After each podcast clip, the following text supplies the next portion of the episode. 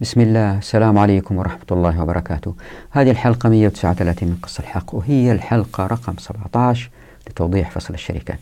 في هذه الحلقة رايحين نتحدث عن بعض المبادئ المهمة إلا من خلالها هي مقدم الحلقة القادمة لأنه في الحلقة القادمة رايحين نوضح بعض النوازل كأمثلة إلا من خلالها نفهم أنه هذه المبادئ أدت إلى أنه أقوال الفقهاء لأنهم أخذوا بالقياس كانت في بوتقة واحدة تؤدي إلى زيادة الكفاءة الإنتاجية وإلى توزيع أعدل في الموارد. والآن لإعطاء فكرة عن هذه الحلقة. رح أبدأ إن شاء الله بإذن الله بتوضيح فكرة معروفة جدا في علم الاقتصاد ألا وهي العمل المودع. أي حاجة منتجة نراها أمامنا؟ جوال سيارة. نحن لا نرى المجهود الذي بذل في إنتاجها ولا نرى حقوق الملكية الفكرية في إنتاجها. نحن نرى المنتج النهائي واللي في بيعه يشمل مجموع ساعات العمل اللي اشتغلوا فيها الناس زائد الربح زائد المواد الأولية التي استخرجت من الطبيعة لتستخدم في هذا المنتج. وبين أنه الوضع اختلف بين الرأسمالية والإسلام لأنه في الإسلام زي ما شفنا في فصل الخيرات أن الموارد متاحة للي يستخرجها يملكها. بالتالي المواد يمكن الواحد يقول قيمتها صفرية في هذه الحالة. فأي منتج إن طبقنا الشريعة عندما ينباع سعره بيعكس الربح زائد العمل المودع فيه. نفس الفكرة تنطبق على الاستئجار. إذا واحد استأجر من شركة كهربائي أو استأجر سيارة هو ما بيستأجر قيمة المواد التي أنتج منها هذا الشيء لكن هو بيستأجر العمل المودع فيها. وهذا فرق جذري بين النظرتين الإسلامية والرأسمالية. هذه الفكرة العمل المودع بعد كذا نستخدمها لفهم مسألة مهمة ألا وهي إذا اثنين جو اجتمعوا شراكة. خلينا نقول مثلا واحد يبغى يصيد سمك وما عنده شبكة. وتشارك مع واحد عنده شبكة. الربح الآن من بيع السمك لمين؟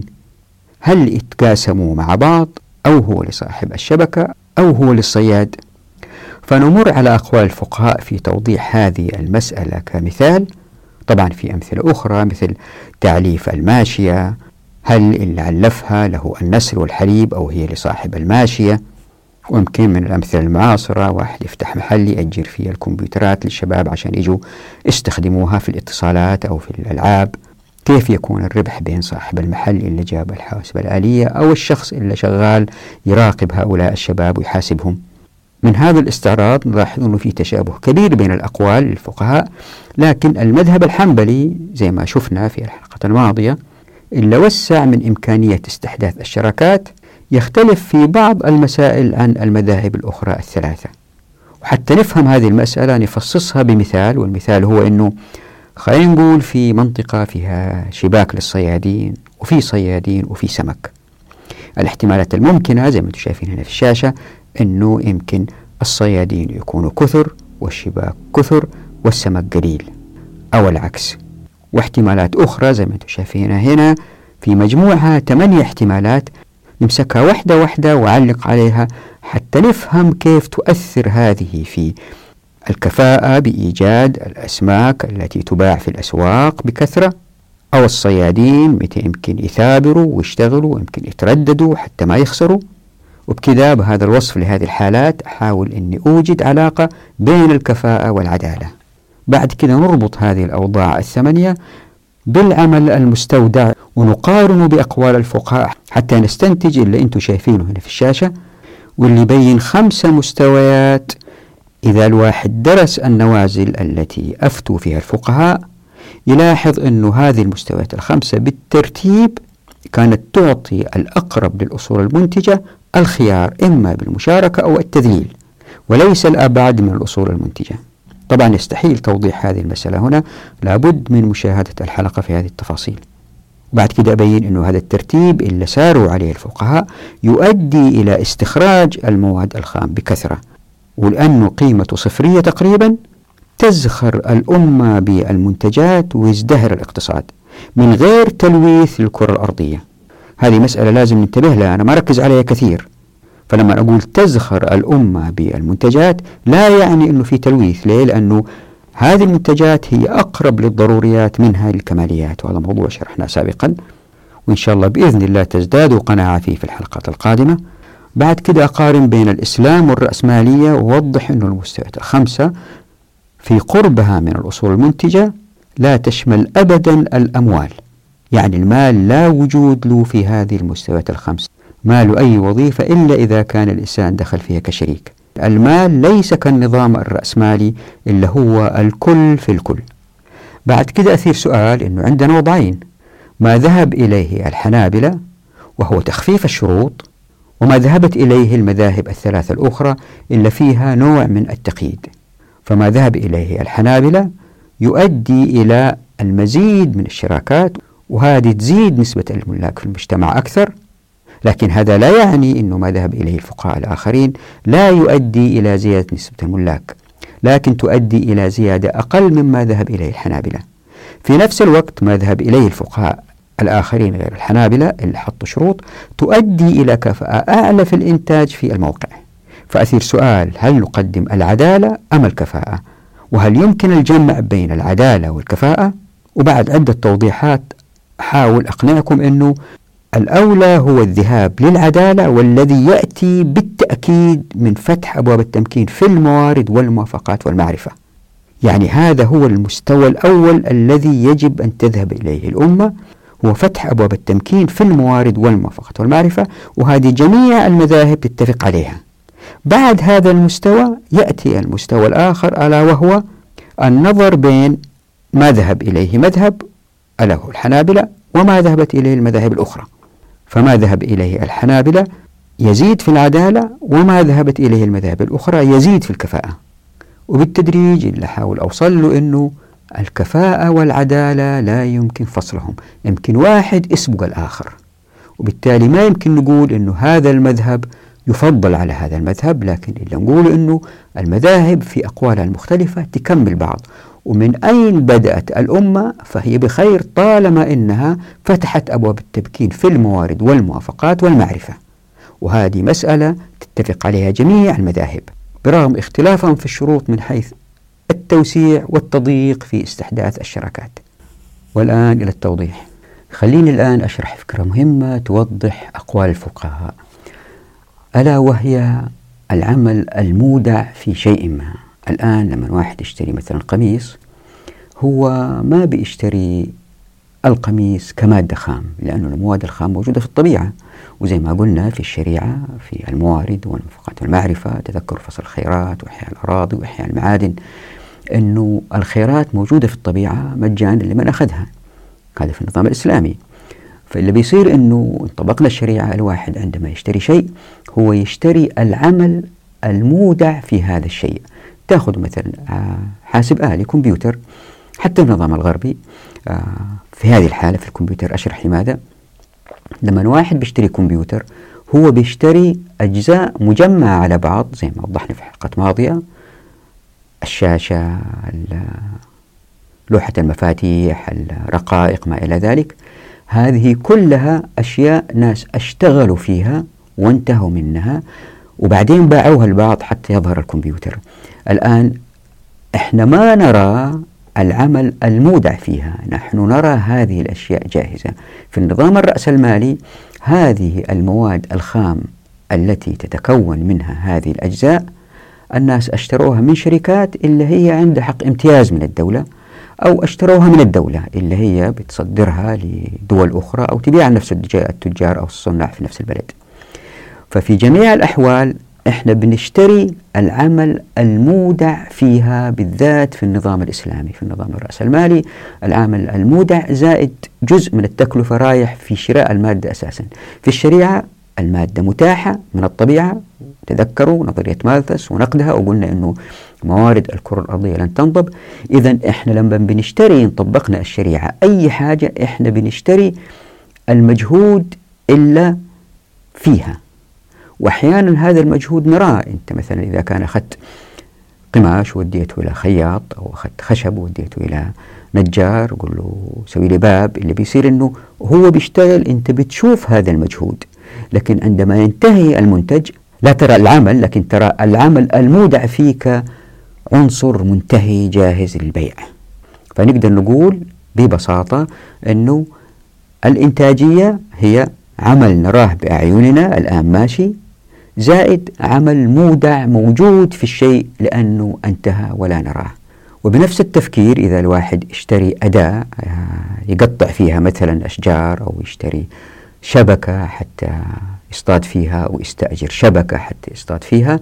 فهو عندما يستأجر هذه الشبكة هو لا يستأجر الشبكة هو بيستأجر العمل المودع فيها. وهذه نقطة مهمة. ليه؟ لأنه مواد الشبكة الأولية إن طبقنا الشريعة هي متاحة في الطبيعة يقدر يأخذ الواحد وبعدين يصقلوها طبعا الصقل هذا زي ما أنتم عارفين وهذا واضح جدا لكل الناس أنه يمر بمراحل. مثلا أي شباك ألمنيوم هو مركب من قضبان ألمنيوم صبت بطريقة معينة أتت للمصنع من خلال آه، قضبان بأحجام أخرى واستخرجت من الطبيعة عولجت صقلت. في كل مرحلة في عمل مودع اللي استخرجوا الألمنيوم هناك في عمل مودع بعد ما استخرج حتى ينقل إلى المصنع حتى يوضع في قوالب في عمل مودع. ثم يذهب لمصنع الشبابيك اللي يصنعوا على الشكل قضبان في عمل مودع.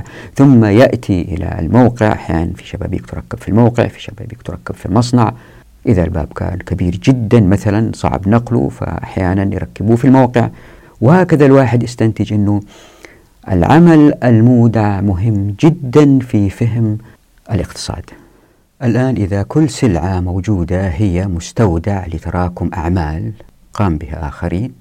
السؤال هنا كيف أثر هذا في أقوال الفقهاء؟ خلينا نأخذ مثال مثلا.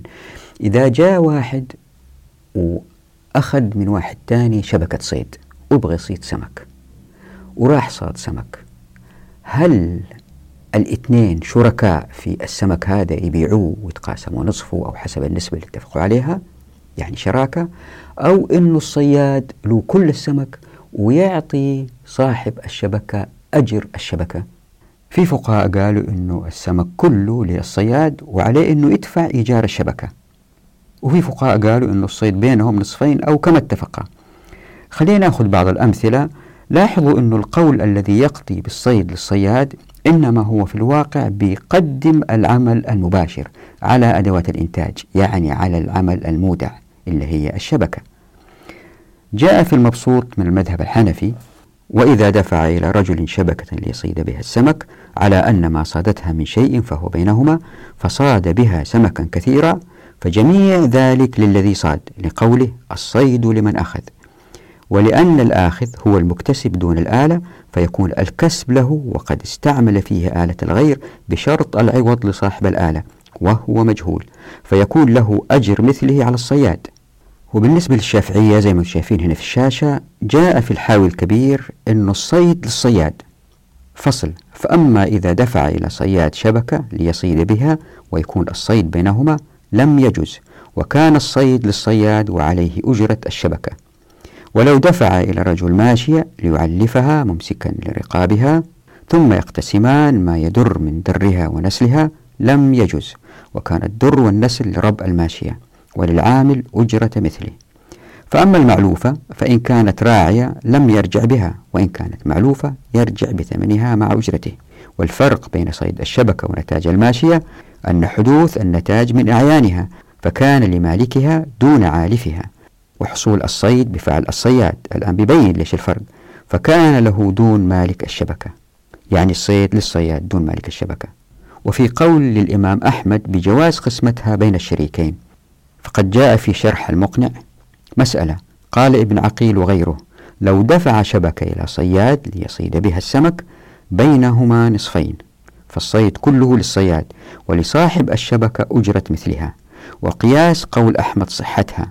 فما رزق الله فهو بينهما على ما شرطاه لأنها عين تنمى بالعمل فصح دفعها ببعض نمائها كالأرض وقفيز الطحان. يعني أنه يعطي الطحان أقفزة معلومة يطحنها بقفيز دقيق منها. ينبني على ذلك. وفي المجموع في نص يوضح المذهبين المالكي والحنبلي ويقول لو دفع شبكة إلى الصياد ليصيد بها السمك بينهما نصفين فقياس المذهب المالكي يعني أن السمك كله للصياد. إذا قلنا أن الآلة تؤجر بأجر معلوم فيكون لصاحب الشبكة أجر المثل. وبهذا لا يكون صاحب الشبكة شريكا في حصيلة الصيد. فإذا قلنا أن الآلة لا تؤجر وأن الصياد قد لا يجد سمكا يحصل في شبكته فمن أين يأتي بأجر الشبكة؟ سؤال حلو. وليس لها أجر مثل معلوم. يعني الناس في تلك المنطقة ما يأجروا الشبكات فالسعر ما أصبح عرف الكل يعرفه. في حين أن أجر الصياد معلوم.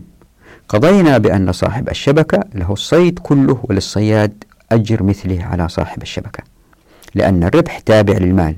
وقياس مذهب أحمد أن الصيد بينهما نصفان جائز على ما شرطاه لأنها عين تنمى بالعمل فصح دفعها ببعض نمائها كالأرض التي دفعها رسول الله صلى الله عليه وسلم اليهود في خيبر أن يعملوا فيها على الشطر يعني على النصف. وهنا في نص أيضا وضعته مهم في الشاشة اللي حب يوقف الشاشة ويقرأ تحت الحرف فاء الآن أي من الأقوال السابقة تؤدي إلى الكفاءة والعدالة؟ خلينا نفصص هذه المسألة نوعا ما.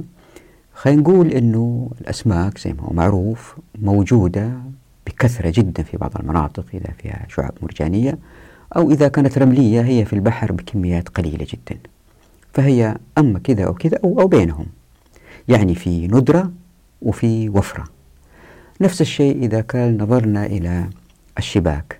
يمكن المجتمع يكون بدائي وما في مصانع تنتج شباك وكانوا يتعبوا في نسج الشبكة واصنعوها لذلك فهي مكلفة جدا وبالتالي إيجارها يكون مرتفع جدا.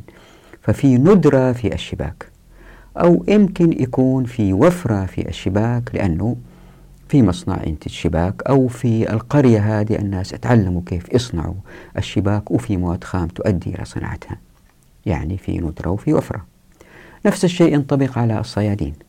يمكن في قرية فيها صيادين مهرة وفيها صيادين بكثرة ويمكن في قلة في الصيادين لأنه السمك كان قليل ولم يهاجر إليها ناس يعرفوا يصيدوا أو لأي سبب ما في ندرة في الصيادين. الآن إذا وضعنا هذه الاحتمالات مع بعض نحصل على ثمانية احتمالات. خلينا نقرأها الآن في الشاشة. الوضع الأول هو وضع بندرة في الأسماك والصيادين مع وفرة في الشباك. طبعا هي ليست ندرة ووفرة قد يكون بينهم. أنا الآن بأوضح الاحتمالات المتطرفة. الوضع الثاني أنه في ندرة في الأسماك والشباك مع وفرة في الصيادين. الثالث وضع في وفرة في الأسماك والشباك مع ندرة في الصيادين. الوضع الرابع في وفرة في الأسماك والصيادين مع ندرة في الشباك. الوضع الخامس وفرة في الصيادين والشباك مع ندرة في الأسماك. الوضع السادس ندرة في الصيادين والشباك مع وفرة في الأسماك. الوضع السابع ندرة في الأسماك والصيادين والشباك. والثامن وفرة في الأسماك والصيادين والشباك. خلينا الآن نعطي فكرة سريعة عن ما الذي قد يحدث في جميع الأوضاع هذه الثمانية. بالنسبة للوضعين الأخيرين عامل الندرة أو الوفرة لن يكون له تأثير واضح في الشراكة. ليه؟ لأنه وضعين متعادلين بين الصيادين والشباك. فكل صياد سيحصل في الغالب على ما يحتاجه من شباك بسعر معقول إلا أنه في الوضع السابع. ونظرا لندرة الأسماك يمكن الصياد يوضع في حرج لأنه قد يعمل ولا يصطاد وعندها إن أقرت الشراكة سيخسر مجهوده فقط. أما إن كان عليه دفع أجرة الشبكة راح يشتغل ويتعب وبالتالي قد لا يصطاد ويخسر إيجار الشبكة. وفي هذا تثبيط للمبادرة لأنه الصياد راح يتردد كثير في الصيد خوف من أنه يخسر. وبكذا تضمحل الكفاءة في الإنتاج. يعني الأسواق لن تكون مشبعة بالأسماك. وبالنسبة للوضعين الخامس والسادس هما أيضا وضعين متعادلين بين الصيادين والشباك.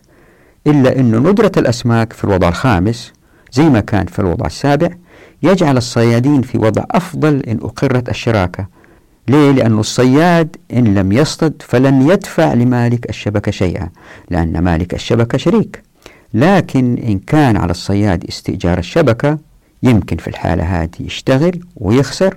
ولأنه ما صاد لأنه في ندرة في الأسماك لازم يدفع أجر الشبكة. وفي هذا أيضا تثبيط للكفاءة. بالنسبة للوضعين الثالث والرابع يعني وضع تتوافر فيه الأسماك ولأن الصيد شبه مضمون عندها ندرة الشباك في الوضع الرابع تضع ملاك الشباك في وضع أفضل لأن عدد الشباك أقل مقارنة بالصيادين وهذا يرفع أسعار الاستئجار للشباك ليه؟ لأنها نادرة عندها ستظهر حركيات في المجتمع لإيجاد المزيد من الشباك أما يجيبوها من مناطق بعيدة أو يصنعوها ليه؟ لأنه لها أجر جيد واستمر الحال حتى يصل المجتمع لمرحلة من الوفرة للشباك. يعني يستوردوا يستوردوا ولا يصنعوا يصنعوا لين تكتر الشباك لأنها مربحة. وفي هذه الحالة لأنه في ندرة في الشباك يعني قبل ما المنطقة تكثر فيها الشباك الصياد يوضع في وضع صعب لأنه جزء ملموس من ثمن صيده سيذهب لمالك الشبكة لأنه الأجر مرتفع لأنه في ندرة في الشباك. وفي هذا تثبيط للمبادرة. ليه؟ لأنه في سمك في البحر وباقي في البحر وما حد صاده. لكن إذا الفقهاء أقروا الشراكة الصيادين في هذه الحالة لن يستأجروا الشباك. رح يصروا الصيادين أنهم يأخذوا الشبكة مشاركة. وبكده الصيادين ارتاحوا نفسيا ويكونوا أكثر مبادرة ليه؟ لأنه الربح مضمون السمك موجود في الماء والخسارة شبه معدمة. وبكده تزداد الكفاءة في الإنتاج لأن حركية الإنتاج هي الشراكة وليست الإجارة. لكن هل في هذا ضرر على ملاك الشباك؟ الإجابة هي أنه صاحب الشبكة له أن يشترط ربح أكبر. يمكن يقول لأنه في ندرة في الشباك أنا بأخذ الثلثين والصياد عارف أنه في سمك في الماء وأنه راح يصيد.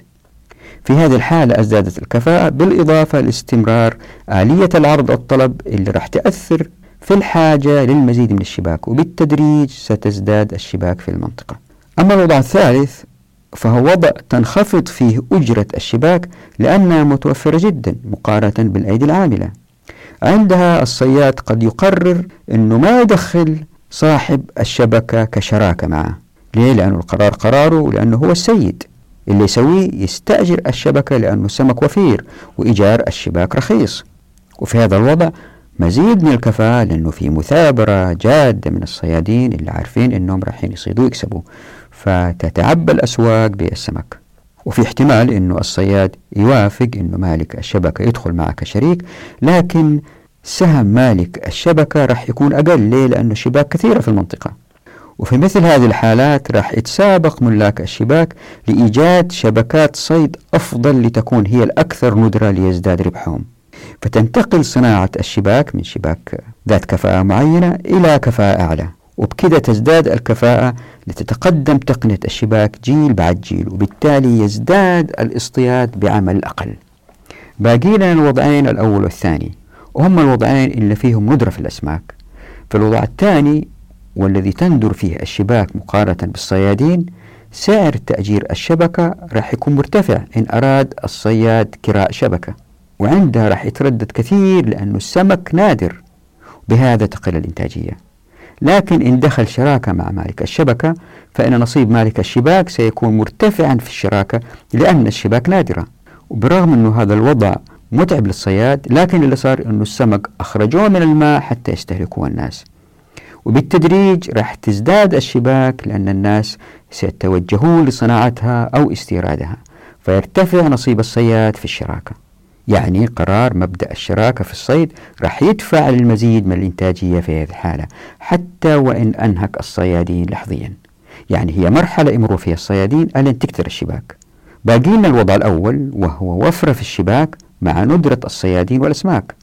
في هذه الحالة راح يكون سعر تأجير الشباك منخفض لوفرة الشباك لكن الصياد راح يتردد كثير في استئجار شبكة لأنه السمك قليل. في هذه الحالة تضمحل الإنتاجية أيضا.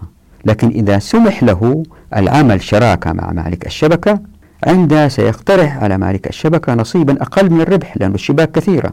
فإن صاد سمك ربحا معه وإن لم يصطد خسر عمله فقط. وبكذا تزداد الإنتاجية. وبكذا مهما نظرنا نجد أنه في جميع الأحوال أو معظمها الشراكة دائما هي الأفضل التي تؤدي إلى كفاءة أعلى وعدل. طبعا في استثناءات نأتي عليه إن شاء الله. تذكروا هنا وراح أقرأها مرة ثانية الكلام اللي قاله ابن تيمية رضي الله عنه في الكلام اللي اقتبسناه من ابن القيم في حلقة ماضية واللي بيقارن فيها بين الشراكة والإجارة واللي قال فيها هذه المشاركات أحل من الإجارة وبيقول قال يعني ابن تيمية لأن المستأجر يدفع ماله وقد يحصل له مقصوده وقد لا يحصل فيفوز المؤجر بالمال والمستأجر على الخطر إذ قد يكمل الزرع وقد لا يكمل. بخلاف المشاركة فإن الشريكين في الفوز وعدمه على السواء فإن رزق الله الفائدة كانت بينهما وإن منعها استويا في الحرمان. وهذا غاية العدل فلا تأتي الشريعة بحل الإجارة وتحريم هذه المشاركات. الآن خليني أشرح بعض المبادئ المهمة واللي إن شاء الله نفهمها أكثر من خلال النوازل اللي ناقشوها الفقهاء. وعندها نلحظ الربط بينها وبين العمل المستودع الذي تحدثت عنه في أول الحلقة. فهذا الآتي هو ملخص لبعض هذه المبادئ فبرغم أن الشريعة تدفع للشراكة زي ما شفنا في قول ابن تيمية رضي الله عنه إلا أن من الملاحظ من أقوال الفقهاء هو أن العامل الأقرب للأصول المنتجة وهذا مهم جدا الأصول المنتجة تحدثنا عنها في حلقة ماضية العامل الأقرب للأصول المنتجة قد يختار المشاركة أو استئجار الفرد أو الأدوات. يعني هو بالخيار. أما الآخر الأبعد عن الأصول المنتجة فليس له ذات الخيار بل له الإيجار للأنفس أو الآلات إن رفض الطرف الآخر الشراكة. يعني مثلا ليس لصاحب الشبكة إلا إيجارها ولا يستطيع أن يصبح شريكا إلا إن أراد الصياد ذلك. ليه؟ لأن الصياد أقرب للأصول المنتجة. أي أن أقوال الفقهاء تدفع المبادرة لاستخراج الموارد من الطبيعة أولا ثم للشراكة. فلا يمكن لصاحب الشبكة كأن يشارك في الربح إن لم يرغب في ذلك العامل يعني الصياد في هذه الحالة. وهنا يمكن واحد ينتقد ويقول يمكن صاحب الآلة يرفض تأجير آلته ويصير على الشراكة وهذا يضطر العامل إلى القبول بالشراكة. هذه مسألة ستأتي الإجابة عليها بإذن الله مسألة مهمة. الآن بأضع المبادئ باختصار. وبكده صاحب المادة الخام كالأخشاب ولأنه جد وعمل وحاز على المادة الخام من الطبيعة له بالجعالة أن يدفع نصف سعر الكرسي مثلا لمن صنع له كرسية من خشبه. خليني أشرح إيش معنى الجعالة بسرعة. الجعالة هي مسألة جائزة شرعا وهي أن يلتزم الفرد أو جماعة بمكافأة الآخر أو الآخرين مقابل عمل يؤدونه. يمكن واحد يقول من وجد حقيبتي فله كذا أو من صنع لي كرسيا من هذا الخشب فله نصف الربح. الآن الفرق بين الإجارة والجعالة هو أن الإجارة عقد ملزم فالمستأجر يملك منفعة معينة من الأجير والأجير يملك الأجرة. أما الجعالة فلن يلتزم الطرفان إلا إن بدأ النجار أو الخياط العمل أو وجد الباحث الحقيبة. هذا موضوع مهم إن شاء الله يأتي تفصيله في فصل البركة بإذن الله إن شاء الله. نعود لتوضيح المبادئ. وهكذا فإن صاحب المادة الخام كالأخشاب له بالجعالة أن يدفع نصف سعر الكرسي مثلا لمن صنع له كرسي من خشبه. وليس لمن يملك أدوات النجارة أن يفرض أخذ نسبة من صناعة الكرسي. بل له فقط أجر الأدوات إن أراد المالك ذلك. يعني فرص الاكتساب من الأدوات وهي مخزون لعمل سابق مثل شبكة الصيد أقل من فرص الكسب من العمل لاستخراج المواد الخام. وهذه نتيجة مهمة تدفع للمزيد من الإنتاجية لكثرة المواد الخام. وهذه المسألة راح تتضح من خلال الأمثلة القادمة إن شاء الله بإذن الله. يعني الإنسان اللي يحصل على الثروات مباشرة من الطبيعة هو الذي يستطيع أن يسخر قوى وأدوات الإنتاج الأخرى لصالح منتجه. وهنا تشابه جزئي بين الإسلام والرأسمالية لأنه يحق للمالك في كلا النظامين أن يوظف مهارات الآخرين بالتأجير لتحويل المنتج من خام طبيعي لمنتج استهلاكي. لكن الفرق الجذري وهذا هو الأهم للتمكين زي ما ذكرت مرارا هو أنه في الرأسمالية أبواب التمكين مغلقة من أصولها بينما الإسلام يفتحها لمن جد واجتهد زي ما تحدثنا في الموارد والموافقات والمعرفة. وحتى يزداد المالك مثابرة لدفع المنتج الخام حتى يصبح سلعة نجد أن الإسلام يتيح له أو لمن اشترى الخام منه تلك الفرصة بجواز تذليل مهارات الآخرين لمنتجاته. وهذا فرق مهم بين النظرتين يعني بين الإسلام والرأسمالية. لكن في الوقت ذاته زي ما راح تشوفوا في الأمثلة القادمة إن شاء الله لا يملك الفرد ما ينتجه إن كان العمل في منتج سبق فيه إنسان آخر أقرب للأصول المنتجة. يعني إذا حصد إنسان زرع رجل آخر فلا يملك جزءا مما حصده بمجرد عمله بل يبقى الزرع ملكا للزارع المبادر وللحاصد أجر عمله. وإذا غزا الإنسان صوف يملك راع فلا يملك الغزل بسبب عمله. فملكية ما غزل كلها للراعي لأنه هو المبادر والأقرب للأصول المنتجة وللغازل أجر عمله. لكن بالطبع إذا اتفق المالك والعامل على أن يأخذ العامل جزء مما غزل أجره فهذا موقف آخر يعني الاتفاق شيء آخر. والآن لاحظوا الآتي وهذا شيء مهم جدا أنه من أقوال الفقهاء نلحظ أنه في خمسة مستويات متدرجة من قربها للأصول المنتجة. الأول الأصول المنتجة ذاتها كالمعادن التي تفنى جزئيا أو كليا بالتصنيع حتى يظهر المنتج. الثاني عين تنمى بالعمل عليها مثل السفينة أو السيارة. الثالث العمل ذاته الذي يتطلب المهارة والمعرفة كعمل الحداد أو النجارة. الرابع العمل المودع والذي يتبلور في أدوات أو آلات العمل أو الإنتاج كالشبكة أو المخرطة أو الميكروسكوب أو حتى المكان كالبيت يعني أجروه مثلا. خمسة الإنسان العامل غير الماهر. ورح تلاحظوا من الأمثلة القادمة كيفية تعامل الفقهاء مع هذه المستويات وبنفس الترتيب السابق في الغالب وهذا يؤدي للمزيد من الكفاءة والعدالة. وهذا اللي راح تستنتجوه أنتم بأنفسكم إن شاء الله بإذن الله. إذا لاحظتوا في هذه المستويات الخمسة أنه في هذا التسلسل ما في مال. طيب إيش وضع المال في هذه المسألة؟ المال في النظم الرأسمالية يقرض أي يؤجر. مقابل ربح معلوم ما يؤدي للإنتاجية من خلال إقراض من لا مال لهم. لبدء العمل. وهذا هو الربا المنهي عنه في الإسلام. يعني السؤال لماذا لا يعتبر المال كأداة يجوز تأجيرها في الإسلام؟ إذا تخيلنا النقد كأداة كأي أداة إنتاج فلا يحق للمالك أن يؤجرها. زي البنك يعطي الناس فلوس. يعني واحد بيستأجر منشار طيب ليش ما يستأجر فلوس؟ لماذا الشريعة قالت هذا ربا منهي عنه؟ ليش؟ لأنه يمكننا أن نتصور المال أداة يدفعها إنسان لآخر كتأجير حتى يعيدها له. نفس المال يرجعه بالإضافة للأجر إلا هي الفائدة والعمولة. وطبعا زي ما أنتم عارفين هذا غير جائز شرعا. يعني أدوات الإنتاج والنقد متعاكسان في كسبهما للربح في الإسلام. وهذا مبدأ مهم. يعني السؤال هو لماذا أباح الإسلام لمن يملك دارا أو منشارا؟ وهذا عمل مودع. وطبعا هذا غير عن الأرض لأن الأرض تحيا. وهذا يأتي بيانه إن شاء الله لماذا أباحت لهم أن يكسبوا منها بتأجيرها دون عناء منهم. يعني واحد جالس يمكن عنده منشار كهربائي بيأجر الآخرين وهو مرتاح ما بيسوي شيء. وما أباحت الشريعة لمن ملك مالا أو أقرضها يعني أجرها أن يكسب الفائدة. يعلل السيد الصدر ذلك بأن أي عنصر سواء كان دارا أو محراثا سيفقد جزء من العمل المكتنس فيه لأنه يبلى.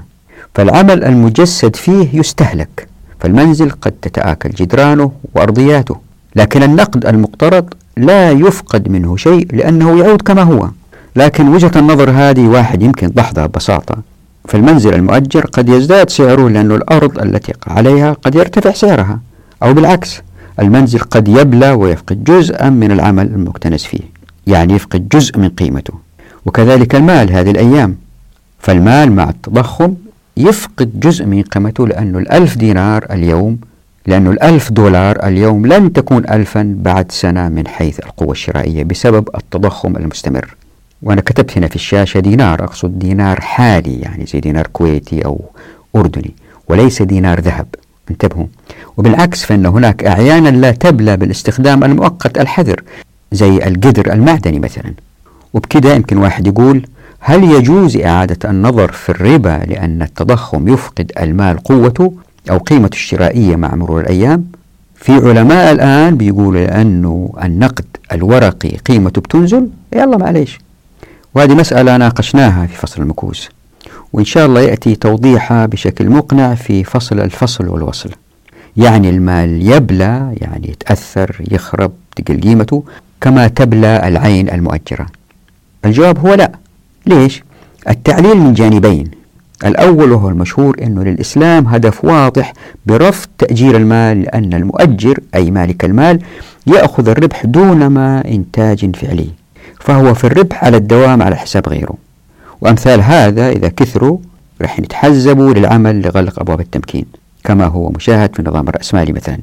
فيظهر المجتمع المدني الطبقي الذي يسخر فيه بعضهم البعض الآخر فتظهر آفات الفساد. وهذه اللي تحدثنا عنها مرارا. هذا التعليل الأول. التعليل الثاني وهو الأهم والأكثر إقناعا لغير المسلمين ويتمحور حول السؤال إذا باع زيد عمارته وأجر مال البيع يعني أقرض بالربا فهو كأنه يؤجر العمل المودع الذي استثمر في العمارة. فلماذا تمنع الشريعة من ذلك؟ فاللي أقول الآن في هذه المرحلة خلونا السؤال ده ما نثيره الآن. تأتي الإجابة عليه وهو موضوع مهم من أهم محاور الفصل القادم يعني فصل الفصل والوصل وزي ما أنتم شايفين الفرق الواضح بين الإسلام والنظام الرأسمالي والنظام البشري الأخرى هو في مكانة الإنسان. في النظام الرأسمالي الإنسان مثله مثل أي أداة أخرى هو وعمله والمال الذي يأخذه هو كلها كل هذه أدوات لزيادة الربح. بينما في الإسلام لأن الإنسان هو الغاية فالمال ما له أي دور في هذه المسألة. عمل الإنسان هو المهم. وهذا الفرق الذي يؤدي إلى زيادة الكفاءة في الإنتاج والعدالة في التوزيع إن طبقنا الشريعة. يزداد دقة في إصابة الهدف. إن نحن سرنا على ما ذهب إليه الفقهاء الأوائل فقهاء السلف رضوان الله عليهم اللي هم في أقوالهم بالنسبة للنوازل اللي راح نناقشها في الحلقة القادمة ولا بعدها في أقوالهم هذه كانت تتجه بالترتيب زي ما وضحتها في الشاشة من دقائق واللي أنتم شايفينها هنا الآن. فزي ما أنتم شايفين في الشاشة أنه استنباطات الفقهاء قدمت العمل من الأقرب للأصول المنتجة بترتيب مبدع. فاللي حاز على الأصول المنتجة من الطبيعة مباشرة أو من ملكها بالشراء أو غيره يعني حاز عليها من الطبيعة أو اشتراها من الذين استخرجوها هذا الشخص أو هذه المجموعة إن كانوا شركاء لهم الخيار بين الشراكة أو تذليل الآخرين. أتذكروا الفرق بين التذليل والتسخير واللي بيناه في حلقات ماضية. وبكده تكثر المواد الخام وتنتشر. تذكروا في حلقات الخيرات أنه الحصول على المواد الخام من الطبيعة هو عمل أساسي ولأي فرد القيام به مباشرة دون موافقات. ومع انتشار المواد الخام تنتشر المنتجات بالطبع ليه؟ لأنه يجوا ناس يشتروها وناس يصنعوها. بعد كده في الترتيب يأتي من كان لديه عين تنمى بالعمل عليها. مثل واحد عنده سيارة يأجرها. ليه؟ لأن هذه الأداة أو الآلة مخزون لعمل آخرين. فلو أو لهم الخيار بين الشراكة أو تذليل الآخرين. يعني لهم الحق في الشراكة أولا اضطروا يذللوا الآخرين. بعد كده من ملك المهارة كالحداد أو مبرمج الحاسب الآلي هؤلاء لهم الخيار بين الشراكة أو تذليل الآخرين بالعمل لديهم. وأخيرا ملاك أدوات الإنتاج لهم الخيار بين الشراكة مع من لا خبرة لهم أو تذليلهم بالعمل لديهم. أما إلا عنده المال فما عنده مجال أبدا إلا المشاركة بالمال أو إقراض قرض حسن للآخرين دون فائدة ربحية. وبكده زي ما أنتم شايفين كل هذا يؤدي إلى المزيد من الإنتاجية إن اتبعنا الشريعة. يعني المال يؤدي في النظم الرأسمالية إلى إنتاج أقل واستعباد أعلى أي كفاءة أقل دون عدالة في التوزيع لأن المال اعتبر أصل منتج. أما في الإسلام فإن عدم اعتبار المال أبدا من الأصول المنتجة سيؤدي للمزيد من الكفاءة والعدالة. هذه الجملة راح أثبتها إن شاء الله في هذا الفصل والفصول القادم إن شاء الله بالذات فصل الفصل والوصل. وبكده رتب العلماء الأصول المنتجة في المستويات الخمسة دون اعتبار المال إلا مشاركة أو قرض وليس استثمارا استعباديا. وهذا الترتيب هو المشهور من أقوال الفقهاء برغم شذوذ بعض الأقوال. خلينا نأخذ مثال واحد الآن لتوضيح الصورة وتأتي أمثلة أخرى إن شاء الله. بس الآن لهذه الحلقة فلاحظوا تقديم العمل على الأدوات في اللي شايفينه في الشاشة من قول ابن قدامة رضي الله عنه وأرضاه. فإن كان لقصار أداة ولآخر بيت فاشتركا على أن يعملا بأداة هذا في بيت هذا والكسب بينهما جاز. والأجر على ما شرطاه لأن الشركة وقعت على عملهما والعمل يستحق به الربح في الشركة والآلة والبيت لا يستحق بهما شيء لأنهما يستعملان في العمل المشترك فصارا كالدابتين اللتين أجراهما لحمل الشيء الذي تقبلا حمله. وإن فسدت الشركة قسم ما حصل لهما على قدر أجر عملهما وأجر الدار والآلة. وإن كانت لأحدهما آلة وليس للآخر شيء أو لأحدهما بيت وليس للآخر شيء فاتفقا على أن يعملا بالآلة أو في البيت والأجر بينهما جاز لما ذكرنا.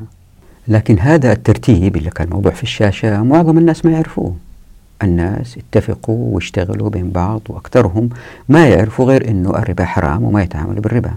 لكن هذا الترتيب أكثر الناس يجهلوه. يعني الآن عندنا وضعين. الوضع اللي قال فيه ابن القيم ولا زي ما ذكرنا في حلقة ماضية صديق حسن خان اللي قال فيه تطويل وتحويل في الشروط. عندنا هذا الوضع الذي يترك للناس حرية الخيار بالاتفاق كيما كيف ما أرادوا. يعني العرض والطلب هو الذي يحدد في إطار الشريعة مثل الربا حرام. زائد الوضع الآخر اللي هو ما ذهب إليه الفقهاء بهذا الترتيب. فأيهما يؤدي إلى عدالة أفضل وكفاءة أعلى في الإنتاج؟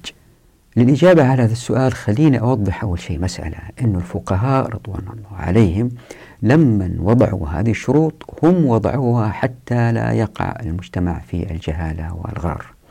خلينا نمسك الآن الغرر. الغرر الفقهاء خافوا منه ليش؟ لأنه يؤدي إلى التشاح بين الناس يعني الاصطدام بين الناس يعني المآسي بين الناس. وهذه آفة شديدة إذا كان وقعت في المجتمع أن المجتمع مقسم بين أفراد ومتحزب. ناهيكم عن أن الأفراد يكونوا نفسيا تعبانين فإنتاجيتهم تقل جدا. هذه مشاكل الغرر. في نفس الوقت الجهالة يمكن واحد يقول بس جميل شوف الجهالة أحيانا تقع رغما عن الواحد وهذا ما تدفع إليه الشريعة. نعم الشريعة تدفع للجهالة للشخص المغامر.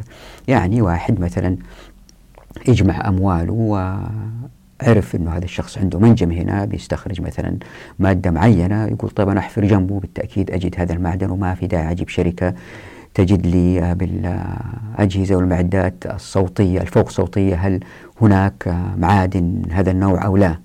فهو وشركاء يحفروا ويحفروا لن يجدوا شيء. هنا الآن في مغامرة لم تأتي بشيء.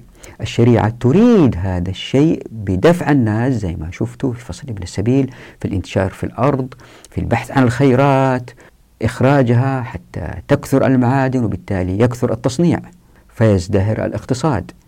هنا الجهالة محمودة وأفضل مثال على كده الآن أن مجتمعاتنا الموجودة لأن الناس شغالين في الشركات وفي الدول هم قليلي التوكل على الله في الرزق. ليه؟ لأن الرزق مضمون. بينما اللي يشتغلوا في الأعمال الحرة وبالذات إذا كانوا مبتدئين هم دائمي القرب من الله سبحانه وتعالى بالتوكل عليه بالدعاء لأنه ما عندهم راتب يستلموه في آخر الشهر. فشتان بين فردين واحد متوكل على الله واحد متعلق بالله وهذا دائما يكون أصفى في أخلاقيات وأعلى في كفاءة وعطائه مع واحد يمكن ما يخاف الله سبحانه وتعالى وبالتالي عنده راتب شهري وبالتالي هو الله أعلم بيقضي وقته كيف. بالذات إذا كان من المسؤولين المتنفذين إلا ما حد يقدر يفصله. هو وأولاده وأولاد. أولاده كلهم في نعيم من غير أي إنتاجية للكرة الأرضية.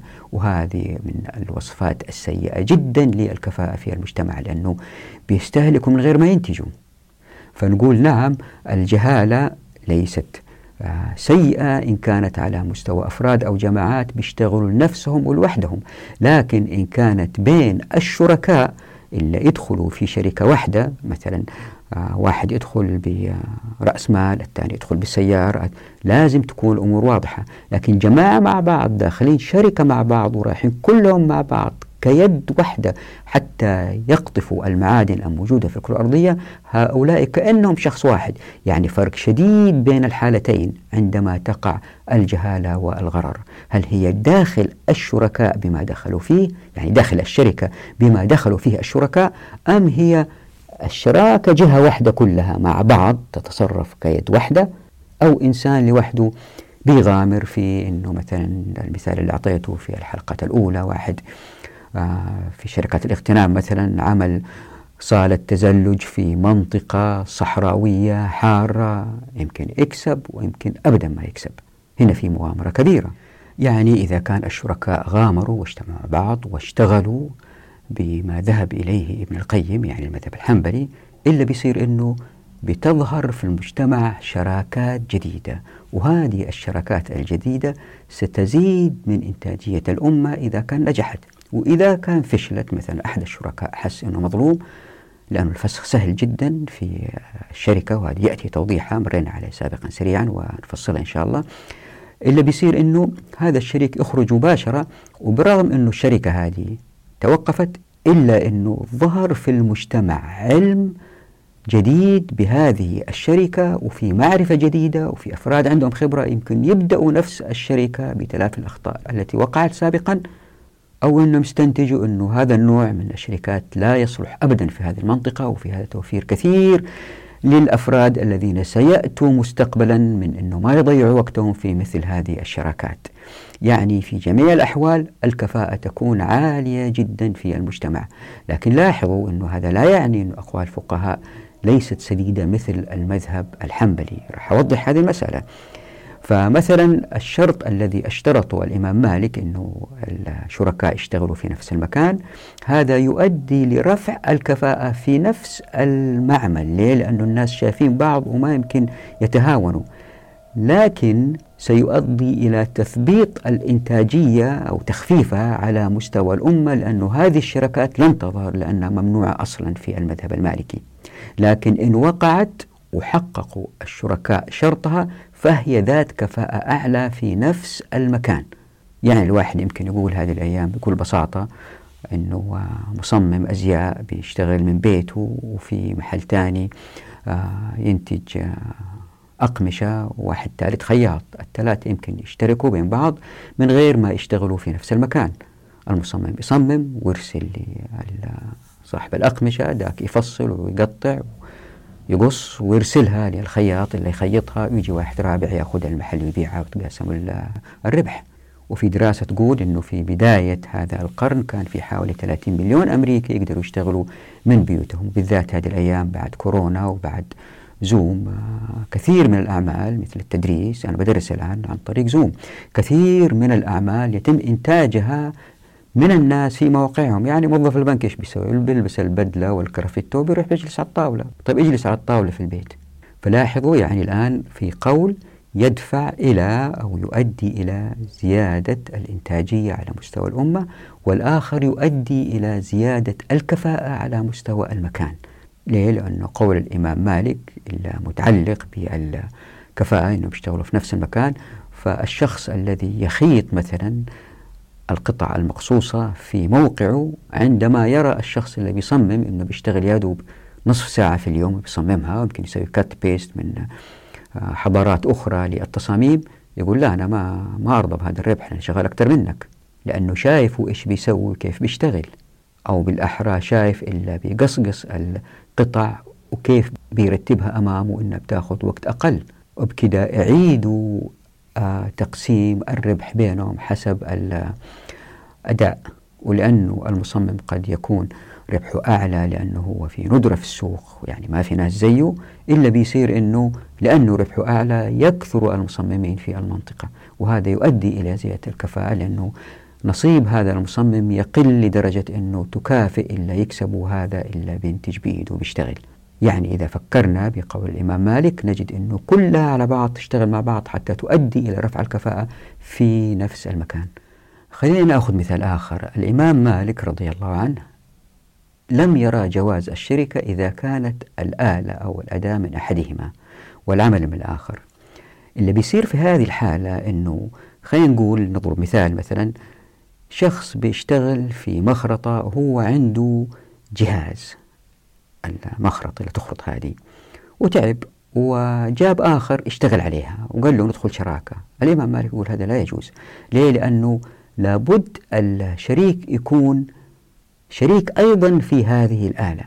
فاللي بيصير أنه هذا الشخص الذي يأتي في هذه الحالة الجديد يشتري نصف هذا الجهاز يعني يدفع مال لهذا المالك الجهاز ويصير هو شريك معه في النصف. اللي بيصير الآن لأنه هذا الشريك في الآلة أيضا. الكفاءة ترتفع ليه؟ لأنه عمر الآلة سيزداد. ليه؟ لأنه هو سيكون حريص في استخدام هذه الآلة. يزيتها كويس يهتم فيها. فعمر الآلة يطول وفي هذا خير للأمة. وتزداد الكفاءة الإنتاجية كفاءة لأنه هذه الآلة بتعطيهم بدل ما تعطيهم مثلا أنا ما أفهم في هذه الشغلة قديش يخرطوا حديد بدل ما يخرطوا مثلا آه 20 طن يخرطوا مثلا 30 طن. ما أدري هي تحسب بالأطنان أو تحسب بالأطوال ما أدري هذه آه، تعذروني فيها.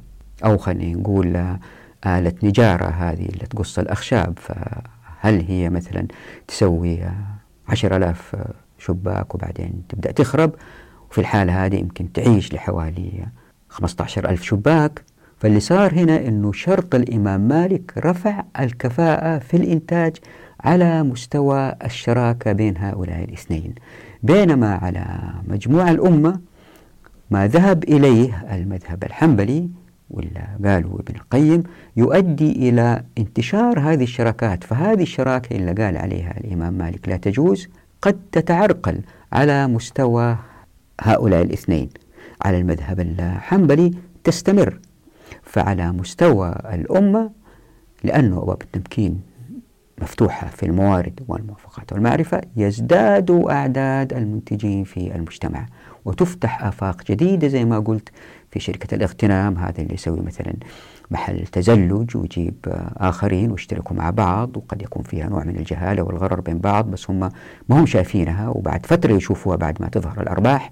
فإن نجحت هذه الشراكة هي شقت طريق جديد للمجتمع في إنتاج أشياء جديدة. الآن أخذت مثال ترفيهي واحد يقول ليش أختار مثال ترفيهي؟ هذا مثال اخترته لأنه بعض غير الملتزمين نبغى نجذبهم لهذه المسألة أنه ترى الإسلام صالح لكل زمان ومكان. فيمكن الواحد يقول لا والله هي ليست مسألة محل تزلج يمكن يقول هي محل تدريب لأفراد لقطع الصخور ثم بيعها وبكل ما يزداد الأفراد اللي يقطع الصخور بتقنيات ومعرفة حديثة أكثر كل ما زاد التصدير من هذه من هذه المنطقة لهذه الصخور بعد صقلها لأنه تستخدم في أرضيات في أماكن كثيرة وهي موجودة بكثرة في هذه المنطقة اللي فيها هذا المكان الذي استحدثه لإيجاد هذه الدورات. الآن السؤال لا زال قائم. عندنا بعد هذا التوضيح وضعين، وضع يؤدي إلى زيادة الأفراد اللي إنتجوا في المجتمع وهذا يؤدي إلى عدالة أعلى لأن الموارد تتوزع عليهم أكثر الوضع الآخر اللي ذهب إليه الفقهاء وبالذات الشافعية الذين يضيقوا كثيرا من استحداث الشراكات بشروط أعلى يؤدي إلى كفاءة أعلى فكيف تسير الأمة بهذا أو بهذا؟ للإجابة على السؤال خلينا نجيب أول على السؤال الآتي ماذا يجب أن نقدم كأمة؟ هل نقدم العدالة أم الكفاءة؟ وهل يمكن الجمع بين الاثنين؟ هذه المسألة كنت ناقشتها في فصل القذف بالغيب في إطار نقد النظامين الرأسمالي والاشتراكي. وإذا تتذكروا قلت أنه سيأتي توضيحها إن شاء الله بإذن الله في فصل الشركة وفصل الفصل والوصل. خلينا نسوي تذكير بسيط. بالرغم أن الرأسمالية أدت لكفاءة إنتاجية أعلى لكنها فشلت زي ما هو واضح في العدالة في التوزيع لجشع المتمكنين. فتشوفوا ناس يسكنوا في قصور فارهة وناس يناموا على كرتونة في الشارع. بينما الاشتراكية التي زعمت العدالة ولم تطبقها خسرت الكفاءة والعدالة معا. لكن الإسلام ولأنه فتح جميع أبواب التمكين وللجميع في الموارد والموافقات والمعرفة بالتأكيد سيؤدي إن طبق إلى عدالة في التوزيع رغما عن الجميع. ليه؟ لأنه ما في دولة متسلطة وما عندها أذرع تتمكن فيها من السيطرة على الناس في تحركاتهم. هذه العدالة ستوجد أفراد أعزاء. أتذكروا اللي تحدثنا عنه في الحلقات الأولى من فصل الشركة وأن هؤلاء الأفراد الأعزاء يتحركوا بين الأعمال ينتقلوا من عمل لآخر فيعملوا كشركاء أو فرادى فتزداد الكفاءة لزيادة الإنتاجية لأنه ما في بيروقراطيات داخل هذه الشراكات. يعني يجب أن نقدم العدالة كأمة أولا. وهذا ما يصر عليه الإسلام زي ما وضحت في الفصول السابقة في الحديث عن الموارد والموافقات والمعرفة. إلى الآن إحنا لازلنا بنفصل في مسألة الموارد. ترى إحنا ما تحدثنا بعمق عن الموافقات. هذه يأتي توضيحها في فصل اسمه الموافقات. ولا تحدثنا بعمق عن المعرفة. وهذه سيأتي توضيحها إن شاء الله في فصل المعرفة. لكن في مقالة وضعتها في الرابط في صندوق الوصف باسم براءة الإسلام براءة الاختراع فيها جزء مما سيكتب في هذا الفصل اللي هو فصل المعرفة. وبكذا ومع انتشار العدالة في التوزيع للموارد يكثر الأفراد المالكون لما يعملون فتزيد نسبة الملاك في المجتمع. يعني يكثر المتمكنون لتقارب الناس في الدخل. وبعدين هؤلاء الملاك المتمكنين سيكونون أكثر حرصا لأنهم أكثر تقا بسبب سمو المجتمع العادل فيتبعون أقوال الفقهاء. التي تحرص على تجنب الجهالة والغرر. ليه؟ زي ما قلنا أنه هؤلاء الناس اللي مشغلين لأنفسهم ولأنهم متعلقين بالله سبحانه وتعالى عندها فإن المجتمع سامي في أخلاقه وقيمه عندها الأفراد هؤلاء لأنهم يخافوا الله سبحانه وتعالى قبل بدء الشراكة يحرصوا على الأخذ بأقوال الفقهاء. يعني اللي بقوله أنه العدالة تأتي بالكفاءة. يعني إن قدمنا مقصوصة الحقوق في فتح والتمكين في الموارد والمفاقات والمعرفة تزداد العدالة قسطا ثم تزداد الكفاءة ارتفاع فيزداد القسط استقامة. وهكذا من دورات لا تنتهي من سمو إنتاجي لمجتمع أنقى وأطهر ينتقل من عدالة أعدل إلى كفاءة أعلى. وبالتدريج تضمحل الغرائز الأنانية ويسمو المجتمع في قيمه فيسير على الصراط المستقيم. هذا هو والله أعلم الصراط المستقيم في الإنتاجية الذي سيوجد بإذن الله أفراد لن يضطروا للكذب وللغش ولن تظهر السبل الملتوية للحصول على الأموال من غير عمل كما هو حادث الآن في معظم أو في جميع الدول الإسلامية وبالذات في الدول الرعية ليه؟ لأنه في جزء جيد من المجتمع لا يعمل لكن يأخذ الأموال عن طريق اللف والدوران من السلطة المركزية. أي أن العدالة هي شرط يؤدي الكفاءة بينما الكفاءة قد لا تؤدي العدالة كما حدث في النظم الرأسمالية. وبكذا حتى ألخص يعني حتى الموضوع يظهر بوضوح مقارنة بالرأسمالية أنه ما ذهب إليه الحنابلة يؤدي إلى إنتاجية عالية جدا بما تنتج الرأسمالية. لكن مقارنة بما ذهب إليه الفقهاء في المذاهب الأخرى هو أعلى إنتاجية على مجموع الأمة. لكن ما ذهب إليه الفقهاء هو أعلى كفاءة على مستوى الأفراد والمؤسسات. خلينا نعطي مثال آه ذكرته سابقا الآن نفصل فيه شوية أنه شرط الإمام مالك للشراكة حتى تكون صحيحة أنه يكونوا شركاء في الأداء يؤدي إلى أنه مثلا واحد عنده سيارة وأحيانا يتعب ما يقدر آه، يستخدمها لتعمل كأجرة. يجيب واحد ثاني يقول له والله أنا وياك شراكة. الإمام مالك يقول هذه لا تصح إلا إذا كان هذا الشخص اللي يشتغل في السيارة آه، يودي ويجيب آه، يوصل الناس بالأجرة يكون شريك في السيارة. يعني مثلا يملك نصف السيارة. اللي بيصير هنا أنه هذا الشخص إذا كان شريك في السيارة وجاء له زبون قال له أنا أعطيك ضعف الأجر بس وصلني هذا المشوار وهذا المشوار في مطبات أو في أشياء يمكن تؤثر في السيارة راح يرفض لأنه هو شريك في السيارة وبالتالي السيارة تعيش فترة أطول. لكن إذا كان آه كان هو غير شريك في السيارة يقول طيب أنا أكسب أكثر. إيش المشكلة؟ وسيارتك تخرب تخرب لأنه رأس المال هو السيارة وبعدين أبطل آه نقول لشركة ثانية. وبكده عمر السيارة يقل. وإن فكرنا بهذه الطريقة نجد أنه ما ذهب إليه الأئمة الثلاثة يؤدي إلى كفاءة أعلى في الحفاظ على موارد الأمة في أنه الأشغال الأفراد يشتغلوا باجتهاد أكثر. لكن بعض الشركات الشراكات لن تظهر. ليه؟ لأنه الشروط هذه يمكن تثبطها. بينما ما ذهب إليه الحنابلة لا يؤدي إلى هذا التثبيط وتنتشر هذه الشراكات أكثر وأكثر. الآن المهم أيضا في الموضوع أنه ما ذهب إليه الحنابلة قد يؤدي إلى أنه هذا الشخص عندما يعمل في هذه السيارة وهو ما يملكها عندما يكسب مال والله يفتح عليه ويبدأ يخاف الله ويبدأ يقول طيب أنا أكلي حلال حرام يبدأ ينظر لشروط هؤلاء الفقهاء. طبعا هذا لا يعني أنه ما قالوا الحنابلة غير صحيح لا. بس هو حتى يكون أكثر حرص وورع يقول لا أنا أخذ بالشروط حتى لا أقع في الإثم وبالتالي يحاول يشتري نصف السيارة ويشتري سيارة لوحده ويشتغل لوحده. فاللي صار هنا أنه جزء من أفراد الأمة اللي يمكن ما يقدروا يشتغلوا أصبحوا الآن منتجين في المجتمع. يعني العدالة في التوزيع للموارد تؤدي إلى كفاءة أعلى. ثم بعد ذلك مع ارتفاع الكفاءة لأعلى العدالة تلحق فيها.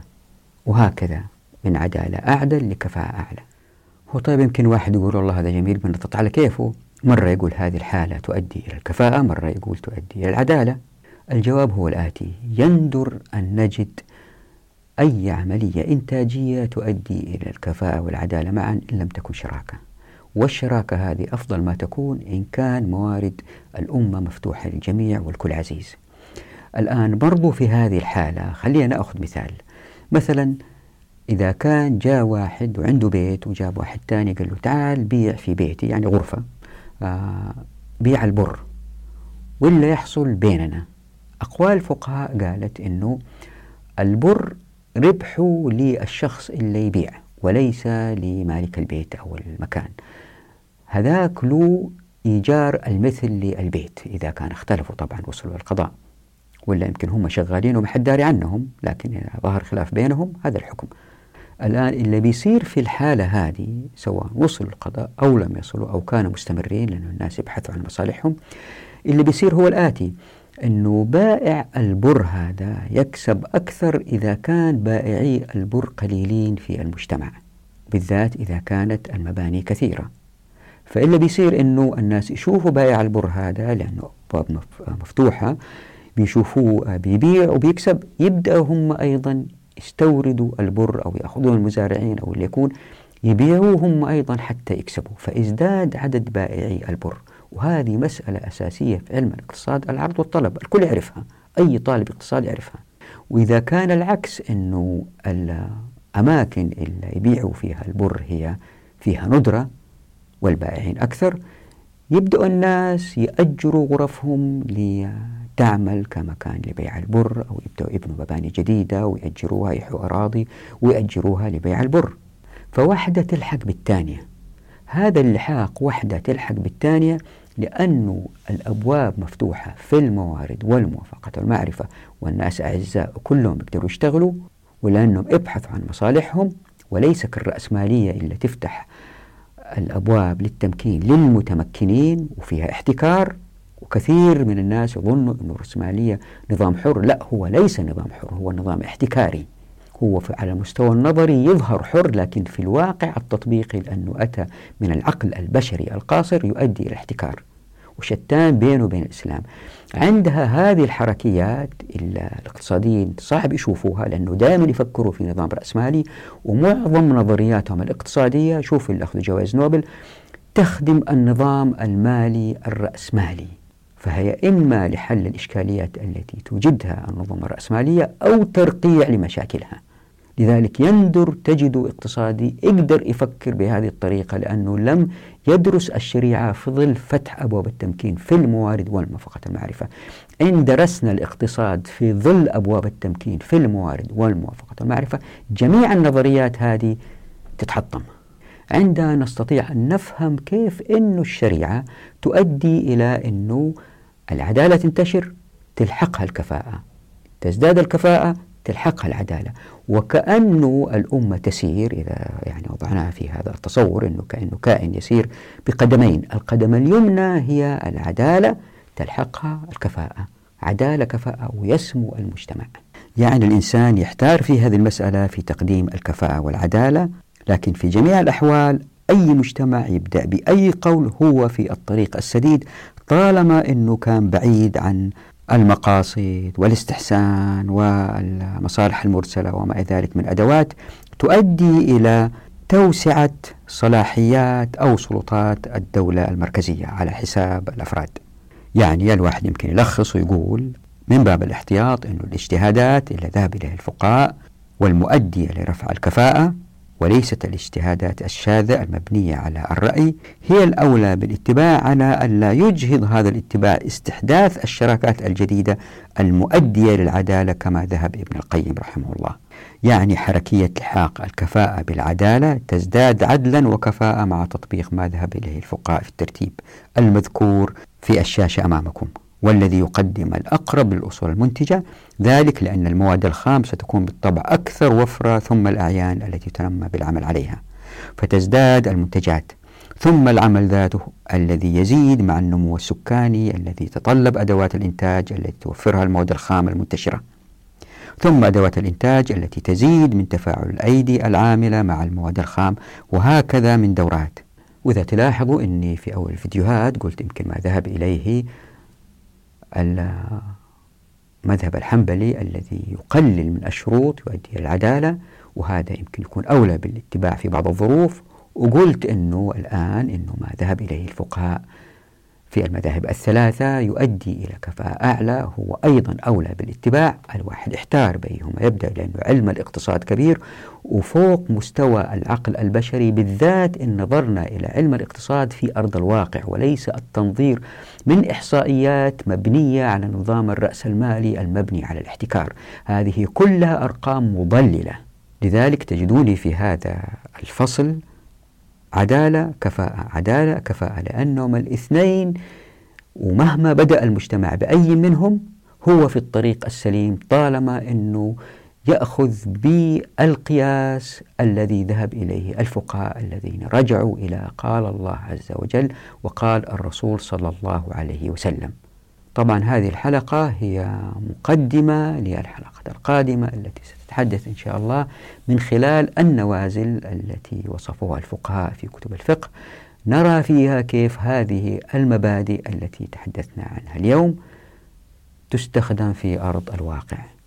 نراكم على خير في أمان الله ودعواتكم.